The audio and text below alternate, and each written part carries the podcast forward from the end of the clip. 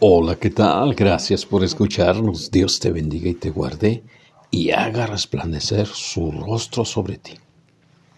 Hoy quiero que reflexionemos acerca de nada hay imposible para Dios. Leemos en el Evangelio de San Lucas, capítulo 1, verso 37. Porque nada hay imposible para Dios. Necesitamos entrar en la dimensión de Dios, donde todas las cosas son posibles. En su libro La Cuarta Dimensión, el autor John Paul Yonggi Cho describe las 4 dimensiones que hay.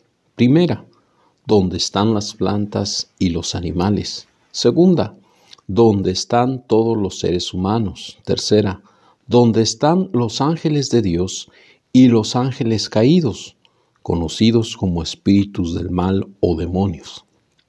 La cuarta, donde está solo Dios como Rey soberano del universo. Así que en la dimensión que estamos, como humanidad, estamos limitados a tiempo y espacio, y nuestra dependencia de Él. Cuando el hombre decide caminar en la voluntad de Dios y le obedece, entonces puede entrar en la dimensión de Dios, donde todas las cosas son posibles, porque podemos ver cómo Él mira. Déjame te cuento una historia. Una pareja de jóvenes decidieron casarse en tiempos de pandemia, pero las restricciones impuestas por el gobierno les impedían celebrar su fiesta con sus familiares y amigos. Eligieron una playa cerca de la Riviera Maya, pero también se les cerraron las puertas porque en el lugar estaban suspendidas las fiestas. En 2 ocasiones cambiaron la fecha y todos sus invitados comenzaron a cancelar su asistencia. Ellos decidieron poner su fiesta de boda en las manos de Dios y comenzaron a orar y ayunar en señal de humillación ante Dios, para que Él acomodara los tiempos y no hubiera restricciones.